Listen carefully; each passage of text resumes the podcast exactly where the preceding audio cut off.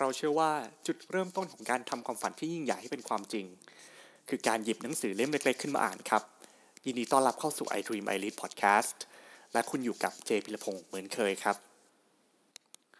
สำหรับ episode ที่ 3 นี้นะครับ ผมอยากที่จะมาพูดถึงเรื่องความหมายของชีวิตกันนะครับ โดยหนังสือที่จะหยิบยกมาพูดใน episode นี้นะครับก็คือหนังสือเรื่องกล้าที่จะถูกเกลียดนะครับ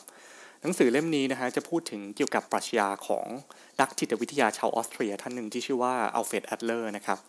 ซึ่งแอดเลอร์นะครับให้มุมมองความคิดเกี่ยวกับความหมายของชีวิตไว้ว่าชีวิตของมนุษย์เรานะครับมันไม่มีความหมายอะไรเลยนะครับ ซึ่งก็ก็ก็น่าเข้าใจนะครับ เพราะว่า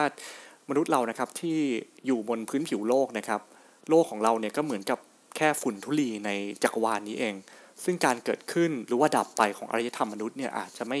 มีผลอะไรในสเกลของจักรวาลเลย เพราะฉะนั้นชีวิตของมนุษย์เนี่ยอาจจะไม่มีความหมายอะไรเลย แต่ว่านักจิตวิทยาท่านนี้ยังบอกอีกว่านะครับถึงแม้ว่ามันจะไม่มีความหมายเนี่ยแต่ว่าแต่ว่าสิ่งที่เราทำได้คือการสร้างต้องสร้างความหมายขึ้นมาด้วยตัวของเราเองนะครับ ก็คือ ในชีวิตของเรานะครับ ทุกคนก็ย่อมมีเป้าหมายที่อยากทำให้สำเร็จ ทุกคนมีความฝันให้สำเร็จ แต่ว่าจนถึงวันหนึ่งนะครับ เราเคยสังเกตไหมครับว่าทำไมเราถึงไม่ทำตามเป้าหมายที่เราเคยตั้งไว้ทำไมเราถึงทิ้งความฝันของตัวเอง ในหลาย ๆ ครั้งนะครับที่เราทำแบบนี้เพราะว่า เพราะว่าเรา care คนอื่นมากเกินไป เพราะว่าเรา care สังคมมากเกินไป เรา care ว่าคนอื่นเขาอาจจะไม่ชอบเราก็ได้ถ้าเกิดว่าเราทำตามใจตัวเองนะครับ แต่ว่าเพื่อที่จะสร้างความหมายในชีวิตให้กับ ตัวของเราทุกคนนะครับ สิ่งที่เราต้องทำก็คือการกำหนดเป้าหมาย มันอาจจะเป็นความฝันที่เราอยากจะทำนะครับ เราต้องกำหนดมันขึ้นมาครับ แล้วก็ทำทำทุกวิถีทางเพื่อให้ถึงความหมาย เพื่อให้ถึงเป้าหมายที่เราตั้งไว้นะครับ ซึ่งกระบวนการกว่าจะไปถึงเป้าหมายที่เราตั้งไว้นะครับ อาจจะทำให้คนอื่นเนี่ยเขาเกลียดเรา เพราะว่าหลาย ๆ ครั้งนะครับที่เราทำตามที่เราจะทำ เป้าหมายของเราให้สำเร็จเนี่ยเราอาจจะต้องออกไปจาก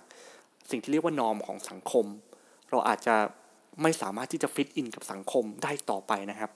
คนอื่นก็อาจจะลุกขึ้นมาเกลียดเรา เพราะว่าเราเนี่ยไม่เหมือนกับคนส่วนใหญ่ในสังคมนะครับ ซึ่งนี่ก็อาจจะเป็นราคาที่เราต้องจ่ายครับเพื่อที่จะสร้างความหมายในชีวิตของตัวเองนะครับ ซึ่งวิธีการในการรับมือนะฮะว่ารับมืออ่า ยังไง ถ้าเกิดว่าคนอื่นจะเกลียดเรานะครับสำหรับเรื่องนี้นะครับเราไม่สามารถที่จะเปลี่ยนคนอื่นได้ครับ สิ่งเดียวที่เปลี่ยนได้คือทัศนคติในใจของเราเองนะครับ เราต้องรู้ว่าอันไหนคือภาระของเรา อันไหนคือภาระของคนอื่นครับ สิ่งเดียวที่เราทำได้ก็คือการมองไปที่เป้าหมาย แล้วรู้ว่าอะไรคือภาระที่เราต้องทำเพื่อที่ไปสู่เป้าหมายครับ ส่วนอะไรที่เป็นภาระของคนอื่นเนี่ยเราก็ต้องปัดมันทิ้งไปครับ ยกตัวอย่างเช่นสมมติว่าผมอยากที่จะทำธุรกิจนะครับ แล้วก็ผมตั้งเป้าหมายไว้ว่าจะเปิดธุรกิจในอีกอหกเดือนข้างหน้าครับ โดยวันนี้ผมยังทำงานประจำอยู่อะไรเงี้ยครับ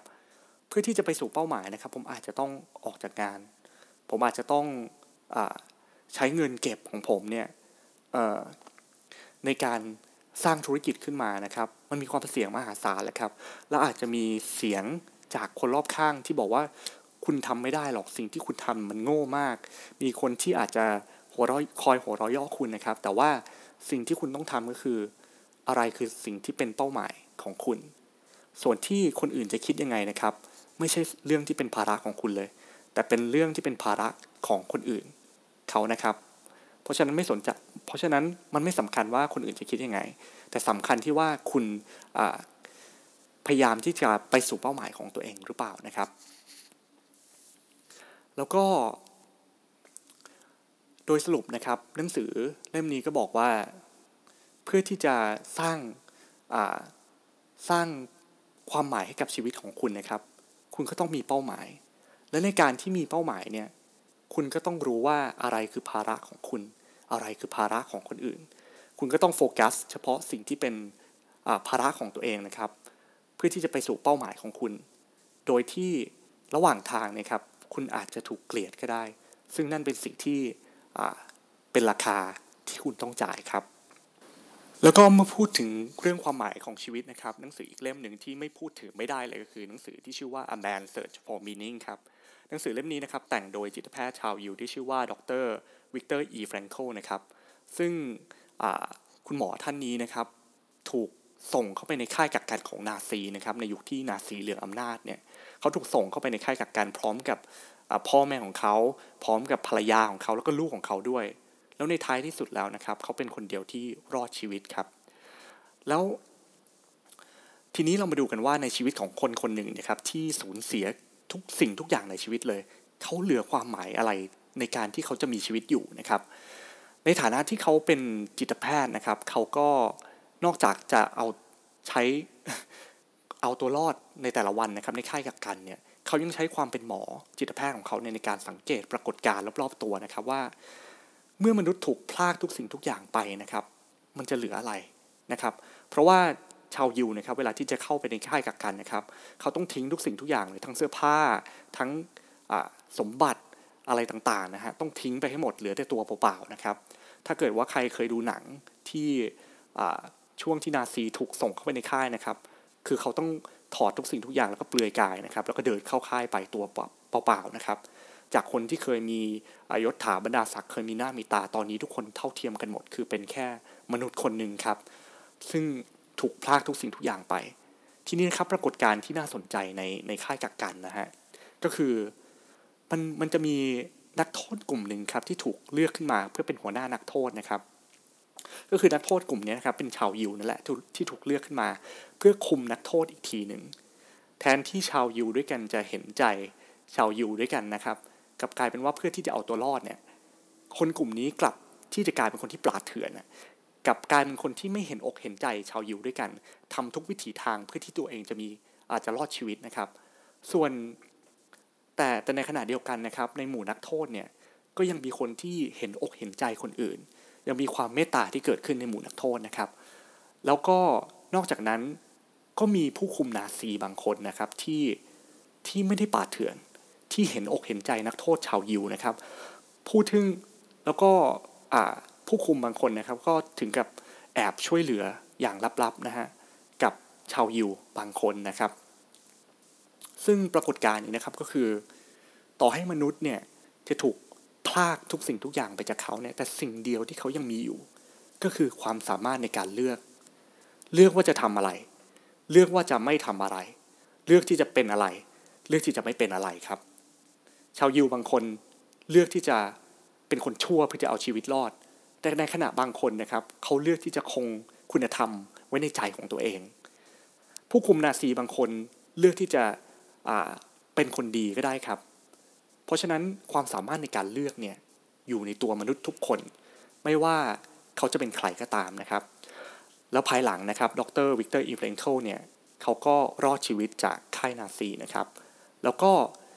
พัฒนาศาสตร์ศาสตร์หนึ่งที่ชื่อว่า logotherapy นะครับในการรักษาคนไข้ ซึ่งศาสตร์นี้นะครับจะช่วยให้คนไข้เนี่ยสามารถที่จะหาความหมายเพื่อที่จะมีชีวิตอยู่ต่อไปได้นะครับ โดยท้ายที่สุดแล้วนะครับ ดรแฟรงเคิลนะครับสรุปออกมาว่าความหมายเนี่ยมันมาจาก 3 แหล่ง แหล่งแรกก็คืออการทำงานครับ แหล่งที่ 2 มาจากความสัมพันธ์กับคนรอบข้าง แหล่งที่3นะครับแหล่งสุดท้ายมาจากความทุกข์ทรมานครับ เพราะฉะนั้นนะครับจะเห็นได้ว่าความหมายเนี่ยมันเกิดขึ้นมาได้ได้จากทักความสุข และความทุกข์ก็เกิดได้ครับ ราะฉะนั้นผมขออสรุปหนังสือเล่มที่2นะครับ ซึ่งชื่อว่า A Man Search for Meaning นะครับก็ขอสรุปว่าต่อให้มนุษย์เราเนี่ยจะถูกพลากอะไรก็ตาม สิ่งเดียวที่ยังอยู่กับเรา สิ่งหนึ่งที่ยังอยู่กับเรานะครับ คือความสามารถในการเลือก เลือกที่จะเป็นใคร เลือกที่จะทำอะไรนะครับ แล้วก็ความหมายในชีวิตนะครับ สามารถสร้างได้จาก 3 แหล่งหนึ่งคือการทำงาน 2 คือความสัมพันธ์กับคนรอบข้าง และ 3 มาจากความทุกข์ทรมานนะครับ เพราะฉะนั้นก่อนที่จะจบ episode นี้นะครับ ผมในฐานส่วนตัวเนี่ยผมคิดว่าความหมายในการมีชีวิตอยู่เนี่ยมีความสำคัญมาก เพราะว่าอย่างน้อยที่สุดมันก็ผลักดันให้เรามีชีวิตอยู่ต่อไปทุกวันนะครับจวบจนวันสุดท้ายของชีวิตเนี่ยที่ธรรมชาติไม่อนุญาตให้เราอยู่แล้วนะครับ ผมอยากให้ทุกคนสู้ไปจนถึงจุดนั้นนะครับ และความหมายเนี่ยสามารถหาได้ ไม่ว่าจะเป็นวันที่มีความสุข หรือว่ามีความทุกข์นะครับ เพราะฉะนั้นผมอขออวยพรให้ทุกคนเนี่ยมีความหมายในในการมีชีวิตอยู่ทุกคนนะครับแล้วขอจบ episode นี้แต่เพียงเท่านี้ครับ แล้วพบกันใหม่ใน episode หน้า สวัสดีครับ